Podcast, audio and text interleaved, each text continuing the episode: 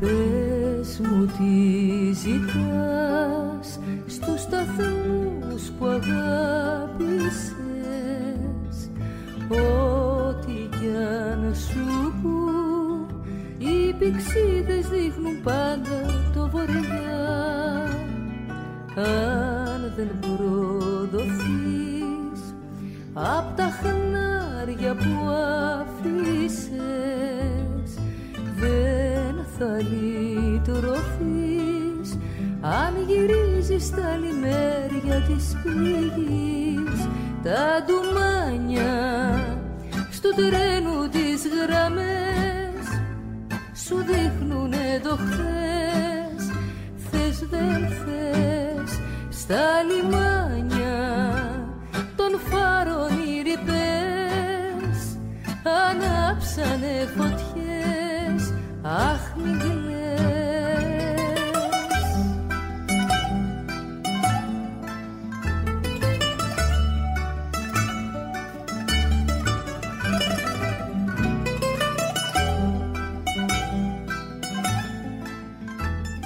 μην Έλα απόψε στο Θωμά, επεισόδιο 1, τα λιμάνια και από το λιμάνι του Πειραιά ήδη έχουμε πάει στο λιμάνι της Κωνσταντινούπολης. Αν χαθείς ξανά στις καρδιάς των μαχαλά κάπου εκεί κοντά μεθυσμένη περιμένει μια σκιά βάλσαμο δίπλα σου εγώ χάρτης που διψώ το μελάνι της πορείας σου να πιω τα ντουμάνια στο τρένο τις γραμμές σου δείχνουνε το χθες. Θες δεν θες στα λιμάνια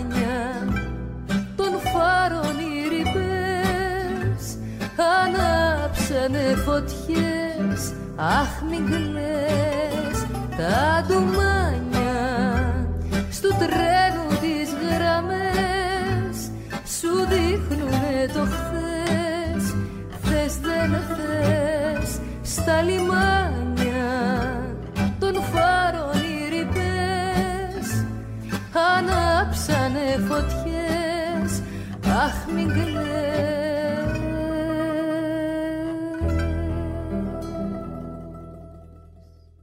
Λοιπόν, το λιμάνι της πόλης και από την Κωνσταντινούπολη στον Πειραιά και μετά στη Θεσσαλονίκη.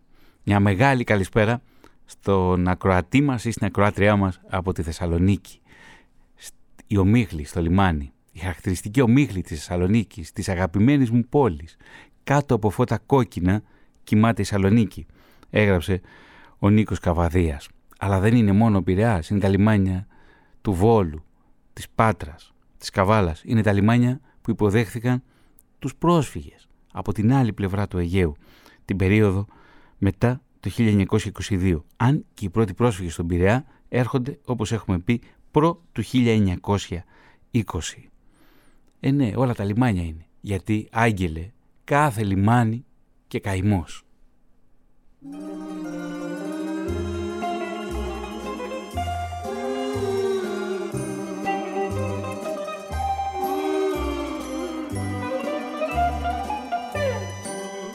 Το τραγούδι του αφιερώνω στον Άγγελο Φιλτισάκο, τον ηχολήπτη της απόψινής εκπομπής, γιατί ο Πάνος Γαβαλάς είναι ο αγαπημένος του. Εδώ με τη Ριακούρτη. Και εμείς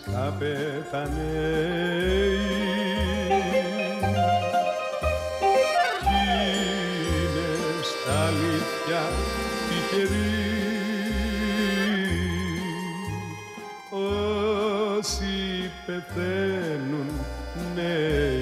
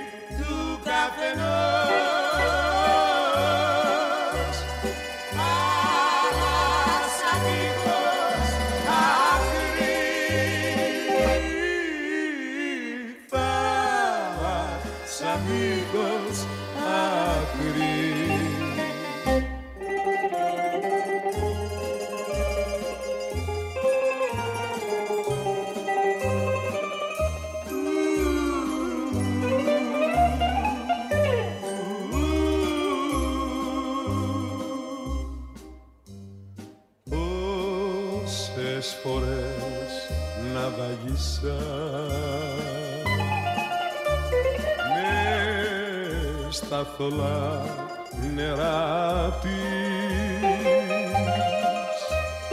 Και χάθηκε η βάρκα μου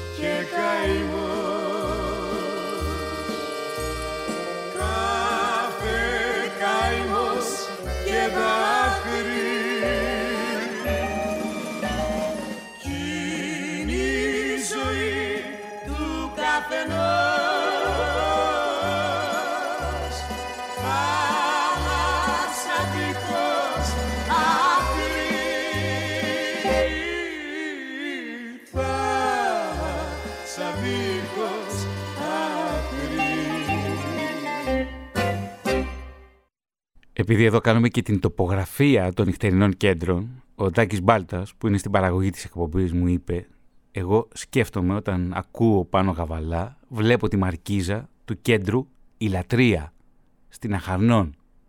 Αυτή η εικόνα μου έρχεται μου λέει στο μυαλό. Εδώ είμαστε λοιπόν. Ελληνική ραδιοφωνία. Ερασπορ.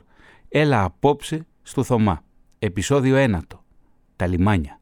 Τάκης Μπάλτας. Άγγελος Φιλτισάκος και Θωμάς Σίδερης.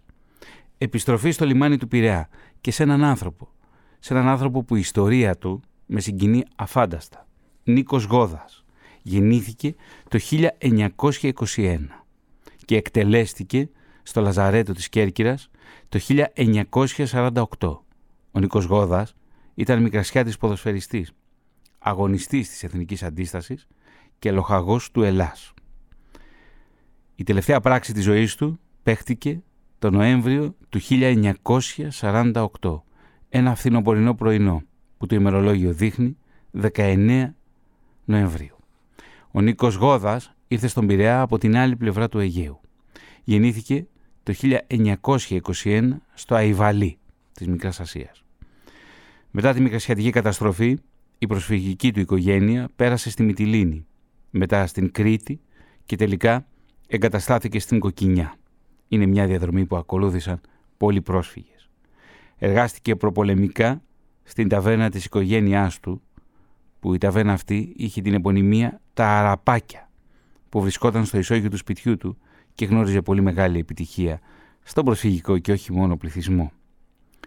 Ο Νίκος Γόδας ξεκίνησε να παίζει ποδόσφαιρο από μικρή ηλικία, αρχικά στις Αλάνες με τους συνομιλίκους του. Αργότερα και όταν πλέον φάνηκε το, το ταλέντο του, εντάχθηκε και αγωνίστηκε στον Άρη, μια εκ των επισήμων και δυναμικών ομάδων της Κοκκινιάς. Έχουμε κάνει μια ειδική εκπομπή για τις αθλητικές ομάδες της Κοκκινιάς που μπορείτε να την ακούσετε στο ΕΚΟ στην ενότητα των εκπομπών στα γήπεδα της ιστορίας. Και κατόπιν αγωνίστηκε στον Κεραμικό Καμινίων, σωματείο του ομώνυμου εργοστασίου. Υπήρχαν κεραμοποιίες στη Ρετσίνα, όπως μας είπε και ο Νίκος Μπελαβίλας, στο πρώτο μέρος. Το μεγαλύτερο εργοστάσιο κεραμοποιίας ήταν το εργοστάσιο Δηλαβέρη.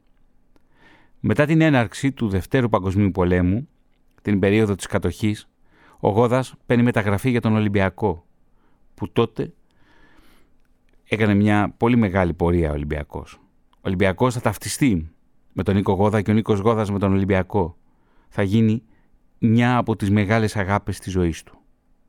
Το 1942 είναι πλέον βασικός μεσοεπιθετικός του Ολυμπιακού και σκοράρει στη νίκη με 4-0 κατά του Εθνικού, ενώ το ίδιο κάνει και κατά του Απόλλωνα.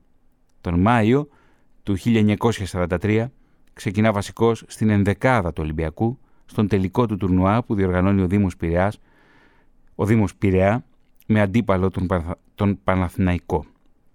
Τον Δεκέμβριο του ίδιου έτους είναι πρωταγωνιστής στον τελικό αγώνα του Κυπέλου Χριστουγέννων, όταν ο Ολυμπιακός κερδίζει τον Παναθηναϊκό με 5-2. Στα γήπεδα της ιστορίας θα κάνουμε μια ειδική εκπομπή, ένα ειδικό αφιέρωμα στους ποδοσφαιριστές εκείνους που μας έρχονται από το Μεσοπόλεμο, που εντάχθηκαν στις γραμμές της εθνικής αντίστασης και αγωνίστηκαν εναντίον των Ναζί. Η ιστορία του Νίκου Γόδα είναι πραγματικά πολύ μεγάλη και πολύ συγκινητική.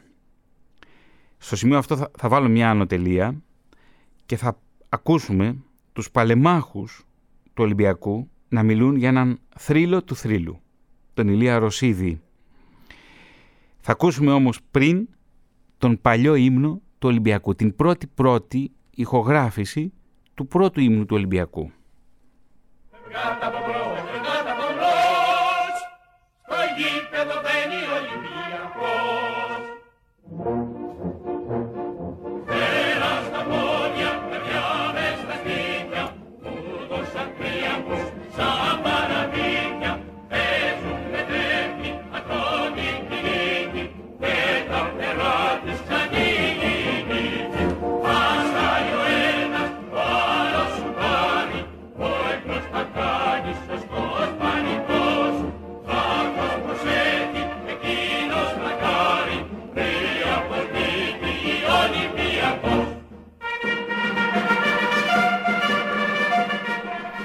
Αυτός λοιπόν είναι ο πρώτος ύμνος του Ολυμπιακού και στο σημείο αυτό θα ακούσουμε τους παλεμάχους να μιλούν για τον Ηλία Ρωσίδη. Και ξεκινάει πρώτα ο Ηλίας Ιφαντής.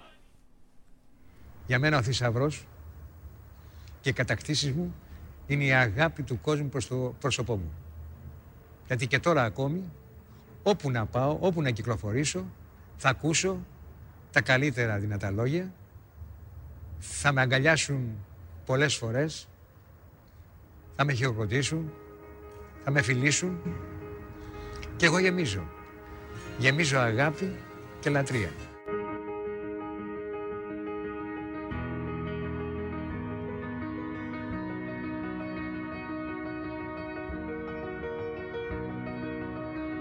Για μένα ο Ολυμπιακός είναι, ήτανε και είναι η ζωή μου. Ένας άνθρωπος που έχει φάει τα καλύτερά του χρόνια στον Ολυμπιακό δεν μπορεί να μην είναι σήμερα Ολυμπιακός στη θρησκεία του. Όλοι οι ποδοσφαιριστές ήταν διαλεγμένοι, ήταν αφοσιωμένοι ψυχή και σώμα στον Ολυμπιακό. Τα καλοί παίκτες 38 ονόματα που αυτοί κάνανε τον Ολυμπιακό θρύλο. Ο Ηλίας Οροσίδης ήταν ένα εκπληκτικό παιδί, ένας φανταστικός Ολυμπιακός, ένας οικογενειάρχης, ένας άνθρωπος ο οποίος είχε ιδεώδες στον Ολυμπιακό, κοίταζε το καλύτερο, ήταν αθλητής πρώτα, μετά ποδοσφαιριστής, ήταν ο γρηγορότερος παίκτης της Ελλάδος. Και δυνατός, δεν καταλάβαινε τίποτε. Πεκτάρα στην κυριολεξία της λέξεως. Όχι μόνο σαν απόδοση, αλλά και σαν ήθος. Εξαίσιος χαρακτήρας. Ήταν φωτεινό παράδειγμα για το ελληνικό ποδόσφαιρο. Ήταν ο αρχηγός μας. Ήταν δηλαδή ηθικός αρχηγός. Ήταν προσιτός για όλους. Δηλαδή τον αγαπούσαν όλοι. Και οι συνομιλικοί του και τα παιδιά όλα. Τα μικρά. Αρχηγέ, αρχηγέ, αγκαλιές. Ένας σεμνός αθλητής, λάτρευε τον Ολυμπιακό, μας ξεσήκωνε όλους. Αυτός. Ο αγαπητό από όλο τον κόσμο. Η ταχύτητά του και οι αντιλήψεις του και τα γυρίσματα και τα ανεβάσματα που έκανε ο Ηλίας Οροσίδης στην εποχή τη δική μας γινόντουσαν για πρώτη φορά στην Ελλάδα. Όλοι οι Ολυμπιακοί να τον θυμούνται γιατί αυτή είναι η ιστορία του Ολυμπιακού στα πολύ δύσκολα χρόνια. Αγαπούσε πολύ τον Ολυμπιακό, σεβόταν πάρα πολύ τον κόσμο και αυτό που το έκανε, το έκανε γιατί πράγματι ζούσε μαζί του. Και να ήμουνα πάλι νέος να έπαιζα ποδόσφαιρο, πάλι στον Ολυμπιακό θα έπαιζα.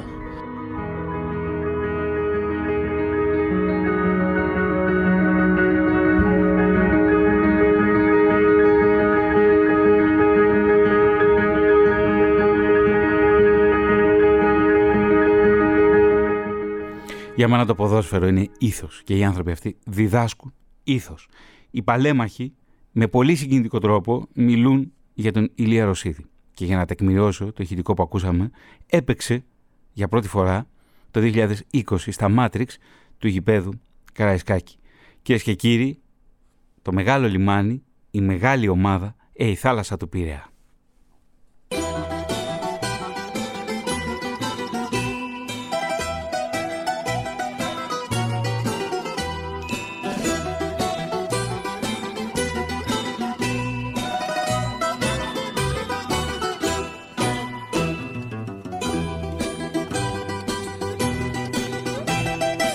Θάλασσα του Πειραιά από όλες είναι πιο γλυκιά.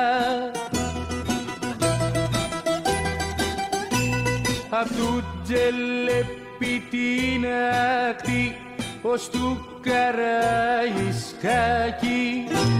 τα βράδια βόλτες έκανα σαν ήμουν ναυτάκι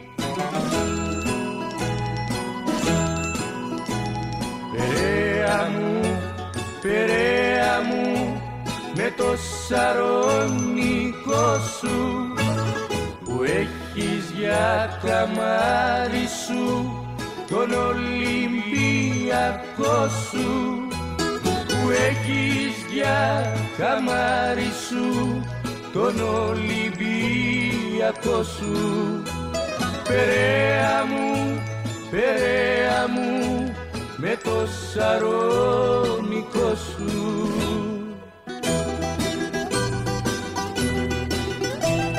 Παιδί κι εγώ του Πειραιά στη θάλασσα και στη στεριά.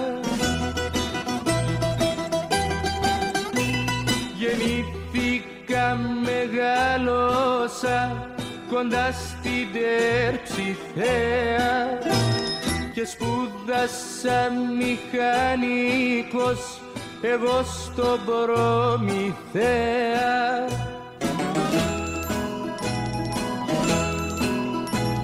Περαία μου, περαία μου με το σαρονικό σου που έχεις για καμάρι σου τον Ολυμπιακό σου που έχεις για καμάρι σου τον Ολυμπιακό σου. Περαία μου, περαία μου με το σαρονικό σου.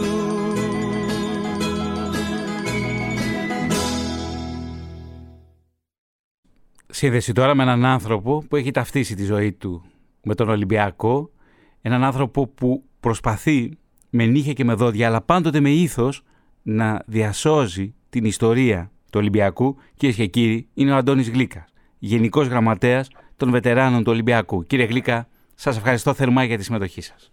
Δική μου χαρά είναι. Συγχωρέστε με λίγο για τη φωνή, αλλά είμαστε από τον αγώνα που είχαμε το απόγευμα ο Σύνδεσμος Βετεράνων Ποδοσφαιριστών του Ολυμπιακού οι εκπρόσωποι της θελικής ιστορίας του Ολυμπιακού στο Χαϊδάρι όπου για τον υπαριθμόν 682 αγώνα αγωνιστήκαμε την ποδοσφαιρική ομάδα του Σωματείου Ελλήνων Ηθοποιών για τη στήριξη του Χριστοδούλιου Ιδρύματος και δηλαδή ο κόσμος ε, στην κυριολεξία συγκινήθηκε βλέποντας τεράστιες μορφές της ιστορίας του Ολυμπιακού. Θέλω να ευχαριστήσω, να σας ευχαριστήσω για τα καλά λόγια. Κύριε Σίδερη, κάνετε μια εκπληκτική εκπομπή. Σας παρακολουθώ εδώ και ώρα και να είστε καλά. Συνεχίστε να κάνετε αυτό έτσι. Αρέσει τον κόσμο. Είναι σπουδαίο να ακούνε τέτοια πράγματα. Να είστε καλά πάνω απ' όλα. Και εσείς κύριε Γλυκά, γιατί αυτό που, που μένει τελικά είναι το ήθος. Και αυτό που μένει από την ιστορία του Ολυμπιακού αλλά και των υπολείπων ομάδων είναι ότι αυτοί οι σπουδαίοι παίχτες πέρα από το σπουδαίο ποδόσφαιρο που έπαιξαν δίδαξαν ήθος. Θα ήθελα όμως να σας ρωτήσω κάτι που πραγματικά το έχω, το έχω απορία από, από μικρό παιδί. Αυτός ο αγώνας που γίνεται κάθε Μεγάλη Παρασκευή, ε, βραδιποριακού ταλαιπωριακού, ή πώς πώς, πώς προέκυψε αυτός ο αγώνας; 1961. Ε, εγώ είμαι ο Γενικός Γραμματέας του Συνδέσμου Βετεράνων που καταλαβαίνετε έχω και όλη την ε, ευθύνη και την τιμή και τη χαρά βέβαια ε, της λειτουργίας ε, πολλών θεμάτων στο Σύνδεσμο Βετεράνων, ο οποίος αριθμεί εκατοντάδες μέλη και βέβαια εδώ και το 1978 ε, έχουμε ξεκινήσει και έχουμε φτιάσει 682 αγώνες για φιλανθρωπικούς και κοινωνικούς σκοπούς στην Ελλάδα και το εξωτερικό. Νέα Υόρκη, Βοστόνη, Μόντρεαλ, Τορόντο, Κύπρος και ένα σωρό και όλη η Ελλάδα στην κυριολεξία. 1961 ε, έχει σταματήσει την καριέρα του ο Μπάμπης Κοτρίδης, ο Ηλίας Ρωσίδης, ο Δαρίβας, ο Δρόσος, ο Μουράτης. Έτσι λοιπόν εκείνη τη Μεγάλη Παρασκευή του 61, λίγες μέρες νωρίτερα, ε, αποφάσισαν μαζί με τους συναδέλφους της προοδευτικής που υπήρχε μια πάρα πολύ καλή σχέση μεταξύ τους ε, να πάνε τη Μεγάλη Παρασκευή να παίξουν, να θυμηθούν τα παλιά. Γιατί πολλοί παίχτες της προοδευτικής έπαιζαν στον Ολυμπιακό και του Ολυμπιακού όταν τελείωνε την καριέρα τους στην προοδευτική. Να θυμίσουμε ο Μπέσης, ο Γκλέζος αργότερα, αλλά και πιο πρόσφατοι παίχτες σαν τον Πάντο και άλλοι έχουν παίξει και στις δύο ομάδες. Ο Σούλης, ο Περίφημος, ε, μα πάρα πολλοί παίχτες, δεκάδες παίχτες. Έτσι λοιπόν αποφασίστηκε και έγινε το 61. Ξεκίνησε αυτή η ιστορία όπου ε, στα, στην εξέλιξη των χρόνων το 78, το 79, το 80 άρχισε να ε, παίρνει και μια πάρα πολύ επίσημη έτσι ο αγώνας αυτό ένα επίσημο χαρακτήρα και βέβαια χιλιάδες κόσμος να γεμίζει το γήπεδο να θυμηθεί τους μεγάλους παίχτες. Αυτό συνεχίστηκε μέχρι το 2013 που διακόπη για κάποιους λόγους ε, ο αγώνας, επανήλθε το 2019 ε, και λόγω κορονοϊού σταματήσαμε να τον κάνουμε και φέτο επανήλθε, επανήλθε με πάρα πολύ μεγάλη αγάπη με τη συμμετοχή πάρα πολύ μεγάλων ποδοσφαιριστών. Έχουν παίξει τα μεγαλύτερα ονόματα της ιστορίας του Ολυμπιακού και της προοδευτικής. Σε αυτό το ε, αγώνα ο οποίος έχει αποκτήσει μετά από 54 αγώνες που έγινε και φέτο ο 54ος αυτή την εξαιρετική θα έλεγα στην κυριολεξία έτσι ε, με πολύ συνέστημα καταλαβαίνετε είναι χαρά για τον κόσμο ε, είναι ένας αγώνας τον οποίο τον περιμένουν οι φίλαθλοι και τον περιμένουν και οι παλιοί των ομάδων. Και τον περιμένουν και τα παιδιά κύριε Γλίκα. Θυμάμαι μια, ένα τέτοιο αγώνα που τον έχουμε παρακολουθήσει με το γιο μου. Ο γιος μου τότε ήταν πιτσιρίκος και μας ακούει τώρα και του δίνετε όλες αυτές τις απαντήσεις που δεν ήξερα να του δώσω εγώ. Τον επόμενο αγώνα θα σας παρακαλέσω κύριε Σίδερη ε, θα τον έχουμε κοντά μας να του δώσουμε και μια φανέλα. Σας ευχαριστώ θερμά. θα, ήθελα, θα ήθελα, κύριε Γλίκα, αν μπορείτε να μας βοηθήσετε προπολεμικά, ποιες είναι οι μορφές εκείνες των ποδοσφαιριστών του Ολυμπιακού που αναδύονται, που, που, που γίνονται γνωστοί; Ο Ολυμπιακός ιδρύθηκε το 1925.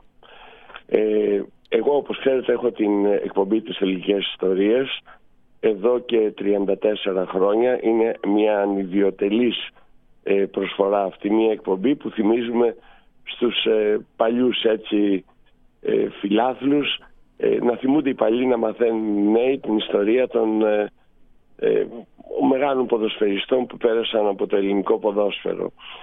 Έχω λοιπόν σε μια εκπομπή τον Λεωνίδα Ανδριανόπουλο και τον Αχιλέα Γραμματικόπουλο που μας περιγράφουν, την έχω αυτή την εκπομπή γιατί έχω ένα αρχείο 1200 εκπομπών. Λοιπόν, ε, είμαι και ο άνθρωπος ο οποίος έπαιξε καθοριστικό ρόλο ε, για να δημιουργηθεί και ο σύνδεσμος βετεράνων εδώ και πάρα πολλά, πολλές δεκαετίες. Λέει λοιπόν ο Ανδριανόπουλος και ο Γραμματικόπουλος πώς ιδρύθηκε ο Ολυμπιακός. Εκτός από τα ιστορικά. Είναι οι πέντε Ανδριανόπουλοι οι αδελφοί, ο Γιάννης ο Ανδριανόπουλος, ε, ο δάσκαλος όπως λέγεται, ο οποίος ήταν και σε, σπούδαζε στην Αγγλία στο Κέμπριτζ, είναι ο Ντίνος, ο Βασίλης, ο Γιώργος και ο Λεωνίδας, τα πέντε αδέλφια. Έτσι λοιπόν αποφάσισαν να δημιουργήσουν τον Ολυμπιακό μαζί με άλλους σπουδαίους παίκτες εκείνης της εποχής, τον Κλειδουχάκη και άλλους μεγάλους, το Γραμματικόπουλο.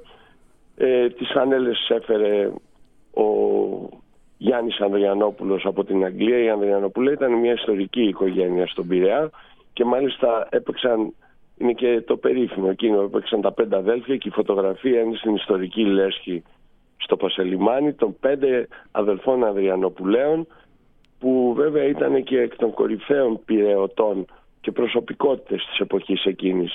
Μάλιστα ο Γιώργος Ανδριανόπουλος έγινε και δήμαρχος Πυραιός, έγινε και υπουργός Εμπορικής Ναυτιλίας, βουλευτής και πολλά άλλα. Μια αστική οικογένεια κύριε Γλίκα που διαδραμάτισε πολύ σημαντικό ρόλο στην ιστορία. Ε, βέβαια, βέβαια του Αλλά και οι υπόλοιποι όλοι εκείνοι οι οποίοι δημιούργησαν τον Ολυμπιακό έγινε η Πυραϊκή Ένωση, διεσπάστηκε η Πυραϊκή Ένωση και δημιουργήθηκε το 1925 Ολυμπιακός όπου η ιδρυτική πράξης ε, ήταν μια ταβέρνα του Μύρα εκεί στην Καραολή Δημητρίου και Καραΐσκου στον Πειραιά υπάρχει σώζεται αυτό το κτίριο είχε γίνει βιβλιοπωλείο του Τσαμαντάκη κτλ και εκεί μέσα ε, ε, δημιουργήθηκε Ολυμπιακός, ε, ο Καμπέρος, δηλαδή ο νονός του Ολυμπιακού αεροπόρος, ε, οι πρώτοι πρόεδροι, οι μεγάλοι παράγοντες και βέβαια άρχισε να γράφεται ιστορία στο ποδηλατοδρόμιο, ε, στο Καρβουνίδι κάτω, όπου την προπολεμική εποχή ο Γιάννης Βάζος, ο περίφημος γκολτζής, Βάζος, Ράγκος, Σιμεωνίδης, η επίθεση, ο Αναματερός, ο Κουράντης, μυθικές μορφές, ο Δεπούντης, ο Μαλεύρης που έγραψαν ιστορία και βέβαια ήταν η ομάδα η οποία ε, το λιμάνι, ο φτωχός κόσμος, η Δραπετσόνα, η Νίκαια, η Κοκκινιά, το Πέραμα. Άρχισε να δημιουργείται, ήταν η ομάδα που την αγκάλιασε όλος αυτός ο κόσμος και βέβαια άρχισε να δημιουργείται και η αντιπαλότητα με τον Παναθηναϊκό που θεωρείται και λόγω Αθήνας και η ομάδα που ήταν της ε, πιο ψηλής κοινωνίας ας το πούμε. Και βέβαια ο Πειραιάς τότε ζούσε ανέπνε όπως και τώρα με τον Ολυμπιακό που ήταν η ομάδα της καρδιάς, η ομάδα του πάθους. Του εργατικού πληθυσμού και των προσφύγων. Έτσι, έτσι, έτσι, γιατί έτσι. στελεχώθηκε. Αλλά και όχι μόνο ο Ολυμπιακός και οι ομάδες εκείνης της περίοδου, δηλαδή του Μεσοπολέμου και ο Παναθηναϊκός και όπως και οι κατεξοχήν προσφυγικές ομάδες, η ΑΕΚ, ο ΠΑΟΚ κλπ. στελεχώνονται από προσφυγικό πληθυσμό. Κύριε Γλίκα, είναι πραγματικά υπέροχη η αφήγησή σας και σας ευχαριστώ θερμά που... που... Ε, θα ήθελα να πω ότι μετά τον πόλεμο ναι μετά τα δεινά του, ε, του πολέμου που μέσα στον πόλεμο ο Νίκος Γόδας ο τερματοφύλακας του Ολυμπιακού όπως εκτελέστηκε στην Κεσαριανή εκτελέστηκε φορώντας τη φανέλα του Ολυμπιακού. Το ξέρετε αυτό; Ναι βέβαια. Μπείτε μέσα. Είναι, είναι καταπληκτικά πράγματα τα οποία δημιουργούν και μύθους. Και έρχεται η μεταπολεμική περίοδος όπου εκείνη η ιστορική ομάδα της δεκαετίας του 50 Θεοδωρίδης, Ρωσίδης, Σούλης, Μουράτης, Πολυχρονίου, Πολυχρονίου Κοτρίδης, Δαρίβας, Μουστακλής, Σιφαντής, Μπέμπης, Δρόσος. Ε, απέκτησε το και οι άλλοι παίκτες βέβαια, Κοκκινάκης, ε, όλοι αυτοί οι μεγάλοι παίκτες της εποχής, αργότερα ο Στεφανάκος, ο Ψύχος, ο Σιδέρης που μπήκαν μέσα στην ομάδα. Μια που λέτε Σιδέρης.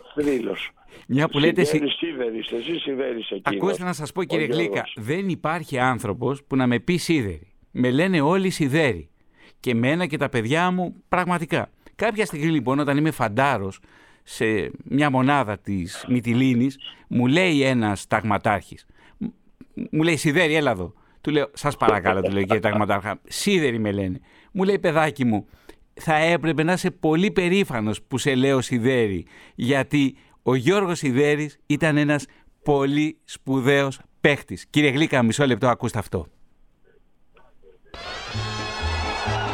Το ντέρμπι του ποδοσφαιρικού πρωταθλήματος μεταξύ των ομάδων Παναθηναϊκού Ολυμπιακού διεξήχθη αυτή τη φορά στο γήπεδο Καραϊσκάκη ενώπιον πολλών χιλιάδων θεατών.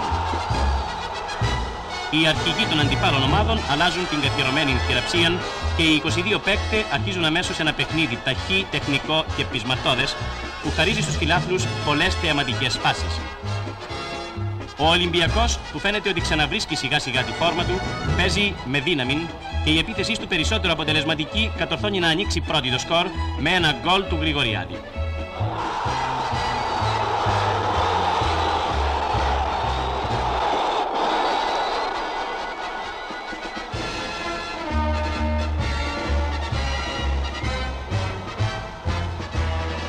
Στο 32ο λεπτό, ο Λουκανίδης ισοφαρίζει με κεφαλιά ύστερα από κόρνερ που χτύπησε ο Θεοφάνης.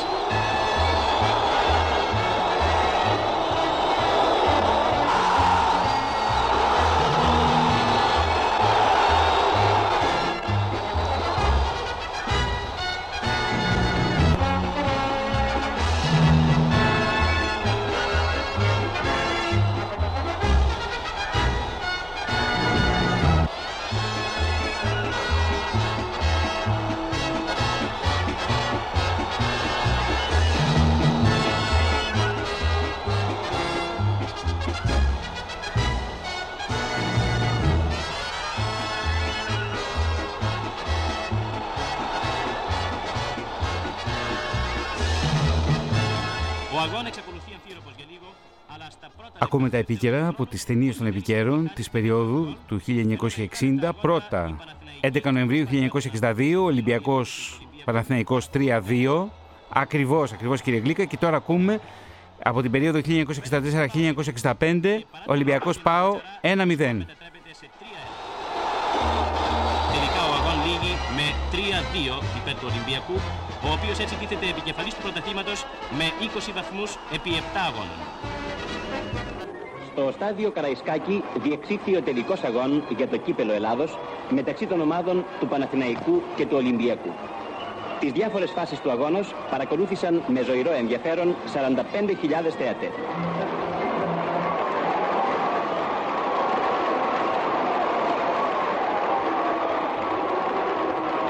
Στο έκτο λεπτό, ο Σιδέρης σημειώνει το πρώτο και μοναδικό γκολ του αγώνος εις βάρος του Παναθηναϊκού.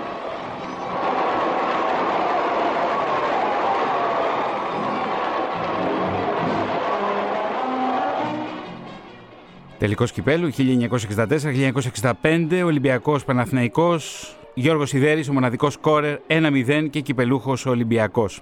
Συγκλονιστικά όλα αυτά, σε καθαρεύουσα η περιγραφή Εξαιρετικές του αγώνα. περιγραφές είναι όλες από τα επίκαιρα. εκπληκτικές, Από τα επίκαιρα εκείνα τα γρήγορα.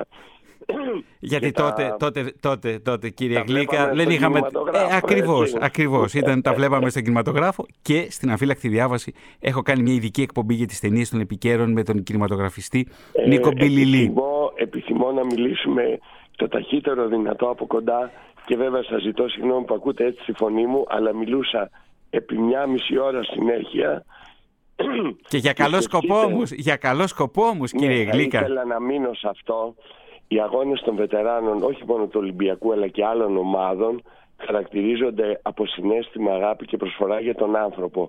Και να δίνεις τη δυνατότητα να βλέπουν οι φίλαθλοι σήμερα τον Αρβανίτη, τον Κοκολάκη, τον Βαμβακούλα, τον Βαΐτσι, τον Καρασαβίδη, τον Μπαχατουρίδη, τον Τσιαντάκη, τον Χατζίδη, τον Λουτσιάνο και τα άλλα παιδιά ή όταν παίζουν και οι άλλες ομάδες των βετεράνων και γι' αυτό καλό και, παρακα... καλό και παρακαλώ τις διοικήσεις όλων των ομάδων να στηρίζουν τους συνδέσμους βετεράνων γιατί επιτελούν ένα ιερό έργο. Δεν πάνε να παίξουν ούτε για να περάσουν την ώρα τους και κινδυνεύουν στην κυριολεξία. Εμείς και παρακαλώ να το ακούσετε, αν μου επιτρέπετε, αν έχω ένα-δύο λεπτά ακόμα Φυσικά, στην κύριε Γλυκά. υπέροχη εκπομπή σας. Το 2002 πάμε να παίξουμε στην Άνδρο. Μία αποστολή, 50 βετεράνοι του Ολυμπιακού, να παίξουμε στην Άνδρο για το σκοπό των, που μας είχαν καλέσει και μέσα στο γήπεδο χάσαμε τον Μιχάλη Κρητικόπουλο. Μέσα στο γήπεδο χάσαμε τον Μιχάλη Κρητικόπουλο. Το ίδιο έχουν γίνει και στα Γιάννηνα ο Πρίσκας και στη Λαμία ο Αλέκος Παπαγεωργίου και ε, πρόσφατα και στη Λιβαδιά ε, δηλαδή βλέπετε ότι δεν προ- δηλαδή πάνε να παίξουν και μπορεί να συμβεί ένα πρώτο γεγονός και να δημιουργηθεί καταστροφή.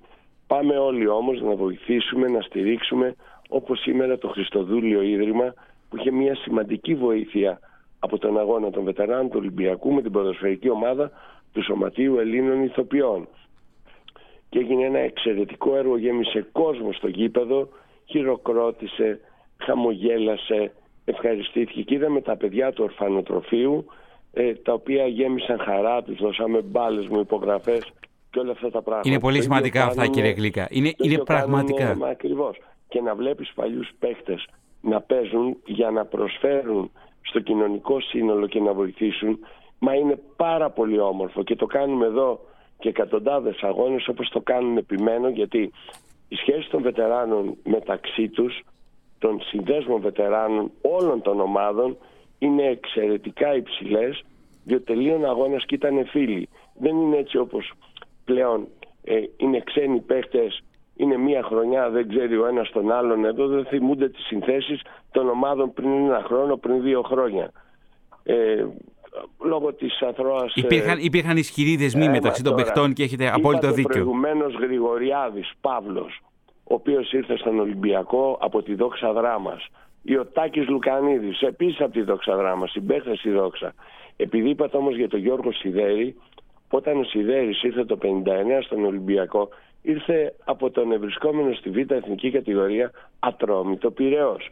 Μα από ποιον πήγε ο Μπέμπης στον Ολυμπιακό, ο Ρωσίδης στον Ολυμπιακό, ο Δωμάρος από την άμυνα Μπελοκήπων, ο Λινοξυλάκης, όλοι πήγαιναν από τις μικρές ομάδες, δεν ήταν οι βαρύγλουπες και πανάκριβες μεταγραφές. Και ήταν και τα παιδιά από τη γειτονιά. Ο Πέτρος Ξανθόπουλος ήρθε στον Ολυμπιακό από την Κοκκινιά.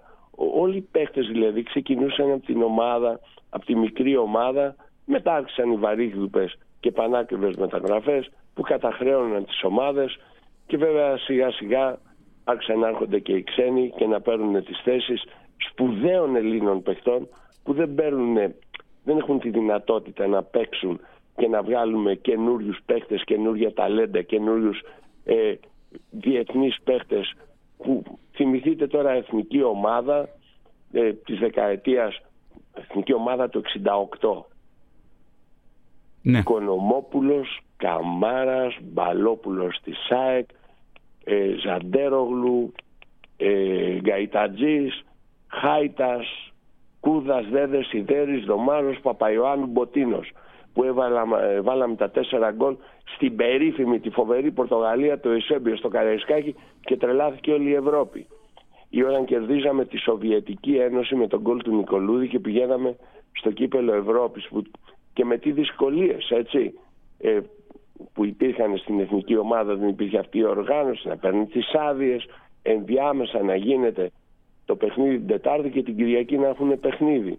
Δεν γινόντουσαν όλα αυτά που με την UEFA και τη FIFA και όλα αυτά που άλλαξαν. Νομίζω κύριε Γλυκά, είναι, είναι, είναι πολύ ισχυρό το μήνυμά σας. Ακριβώς αυτό, ότι οι, οι σύνδεσμοι των βετεράνων διδάσκουν ήθος και πέρα και έξω από την, το πλαίσιο της ιστορίας που διαφυλάσσουν και το μεταφέρουν από γενιά σε γενιά.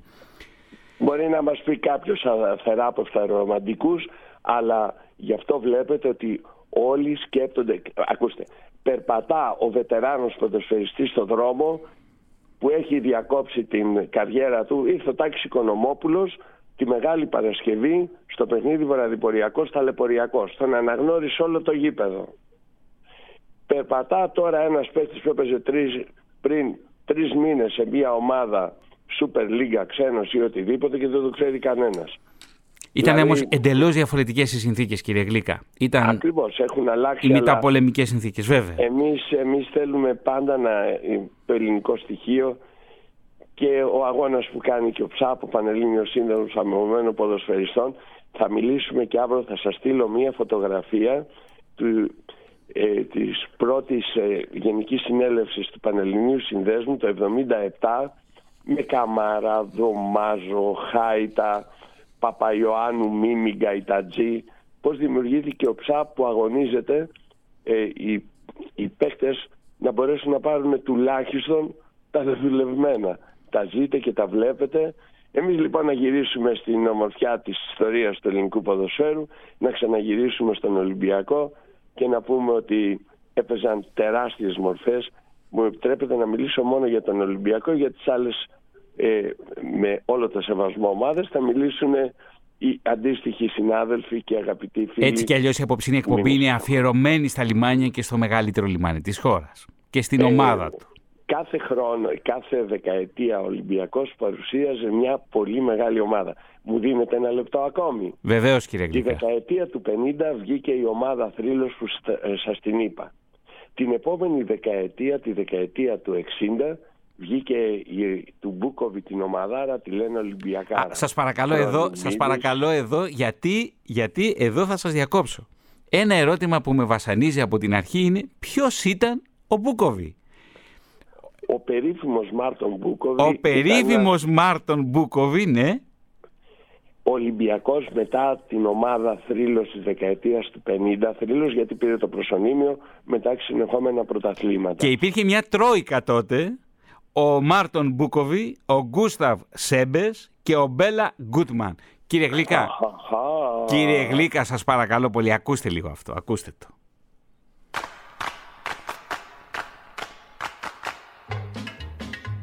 Βαλκανιονική Ολυμπιακέ Πρωταθλητή Ελλάδος δεν λιγάς ποτέ Κύπελο Ελλάδος χρόνια το κρατάς Και μέσα στην Ευρώπη ξέρεις και νικάς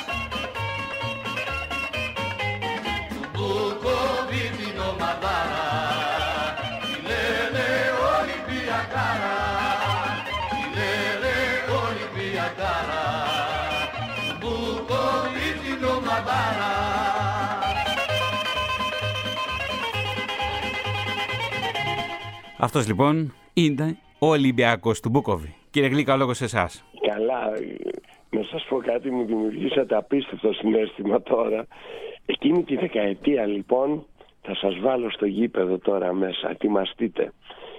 58-59 παίρνει ο Ολυμπιακός στο πρωτάθλημα, το έκτο συνεχόμενο και για πρώτη φορά η ελληνική ομάδα παίζει στα κύπελα Ευρώπης. Ολυμπιακός Μίλαν στο Καραϊσκάκι. Η Μίλαν, το φόβητρο της Ευρώπης. Σιαφίνο, αρχηγός εθνικής Ουρουγουάης. Αλταφίνη, εθνική Βραζιλίας με Πελέ. Λίντχομ, αρχηγός εθνικής Σουηδίας. Γκρίλο της Αργεντινής. Μαλτίνι, ο Τσέζαρε, ο πατέρας του Πάολο. Αρχηγός της εθνικής Ιταλίας. Και όλοι οι μεγάλοι παιχταράδες της εποχής. Έρχεται η Μίλαν στο Καραϊσκάκι και ό του θαύματος.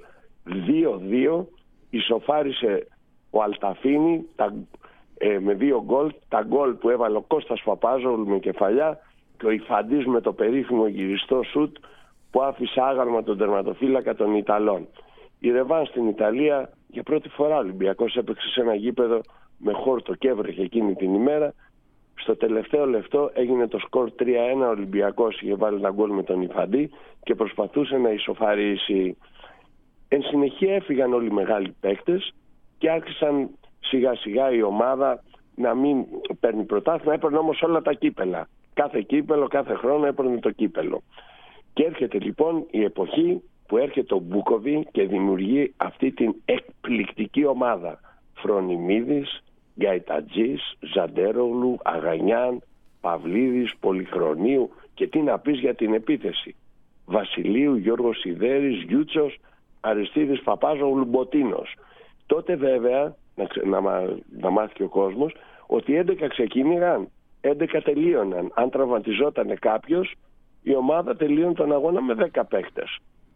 Δεν γινόντουσαν αλλαγές, δεν είχε βγει ακόμη το ότι μπορείς να κάνεις μία αλλαγή όπως τώρα κάνουν πέντε.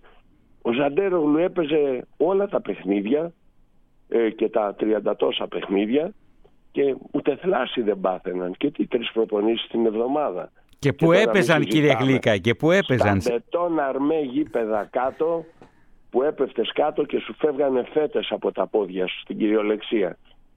Είναι το πρωτάθλημα 65-66. Ο Ολυμπιακός έχει να πάρει πρωτάθλημα από το 59. Οι ομάδες με ένα βαθμό διαφορά ο Ολυμπιακός με τον Παναθηναϊκό και αντιμετωπίζει ο Ολυμπιακός τον Πανσεραϊκό στο Καραϊσκάκι. Χάνει ο Παναθηναϊκός στη Νέα Σμύρνη και αν κερδίσει ο Ολυμπιακός περνάει ένα βαθμό. Έχει δύο παιχνίδια με τα Τρίκαλα μετά που έγινε η μεγάλη εκστρατεία των 20.000 ανθρώπων που πήγανε και μένανε στο ποτάμι δίπλα, τα, έχετε, τα γνωρίζετε αυτά και έρχεται το παιχνίδι και το τελευταίο με τον Απόλλωνα στο Καραϊσκάκι. Ένα-ένα το σκορ μέχρι το 90 λεπτό όπου ο Γιούτσος μετά από μια φοβερή επίθεση που έγινε βάζει τον γκολ 2-1 και ο Ολυμπιακός με δύο νίκες ακόμη παίρνει το πρωτάθλημα που έγινε ο χαμός του χαμού.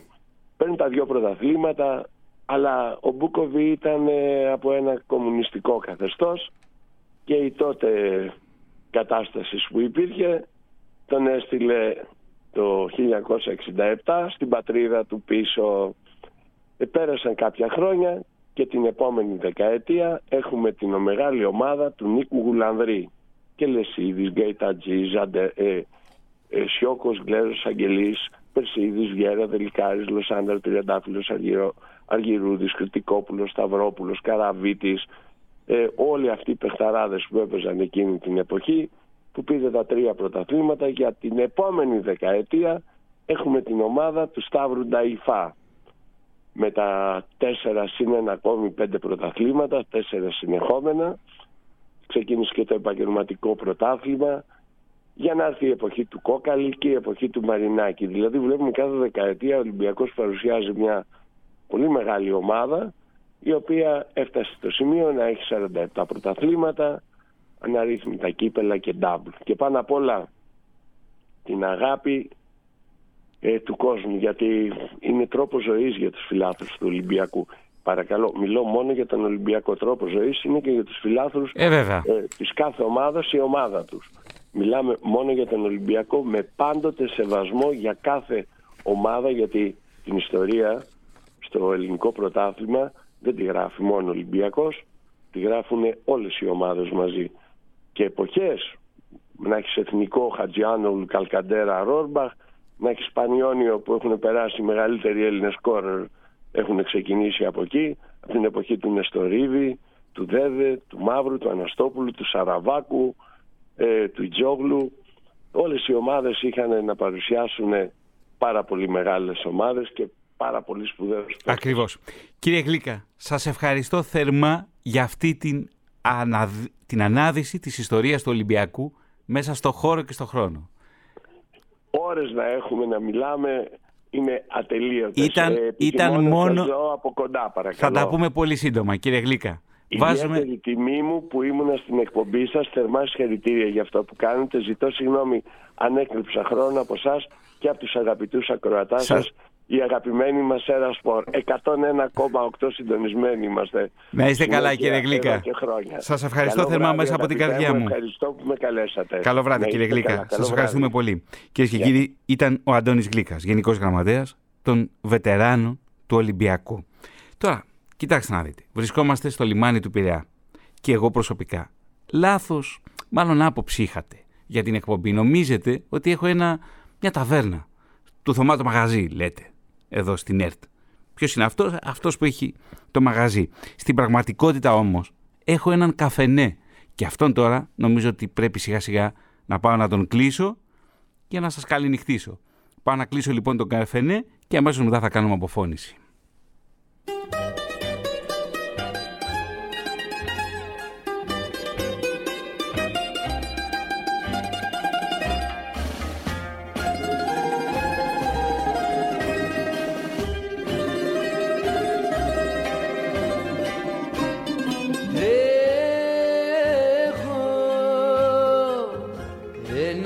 fé.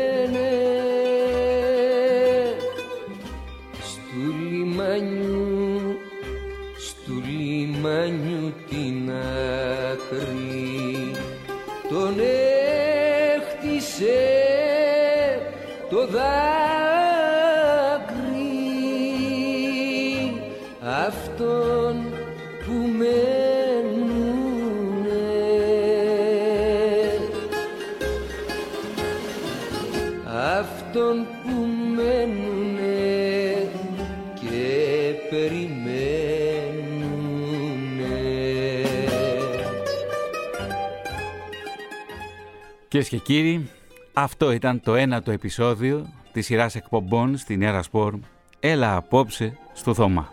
Και η σημερινή εκπομπή ήταν αφιερωμένη στα λιμάνια και πόσα τραγούδια δεν έχουν γραφτεί για αυτά τα λιμάνια.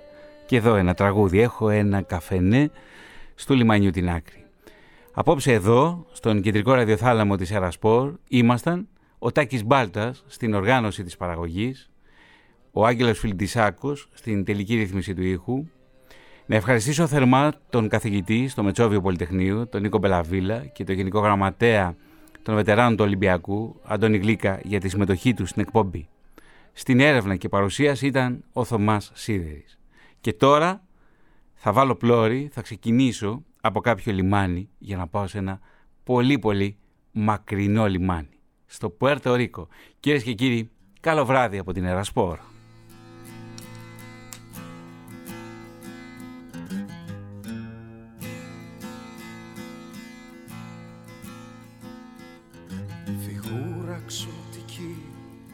Ταξιδιάρικη. Στο φως του φεγγαριού ανθίζει πάλι. Γιατί όλη τη ζωή του την εξόδεψε παραφορά γυρεύοντας μια άλλη.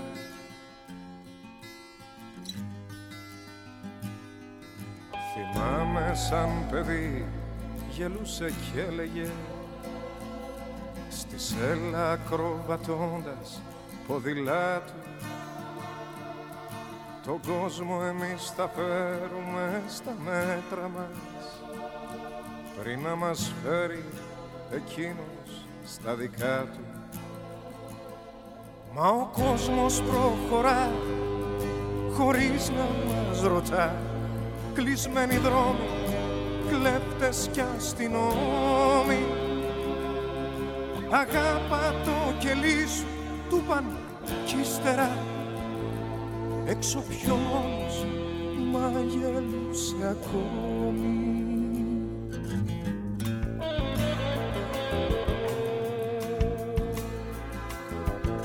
Μια νύχτα μεθυσμένη παίρνει ανάποδες ημερολόγια καίει και πτυχία. το χάραμα παρκάρει σε πειρατικό. Για τη ζωή του τη σκηνοθεσία.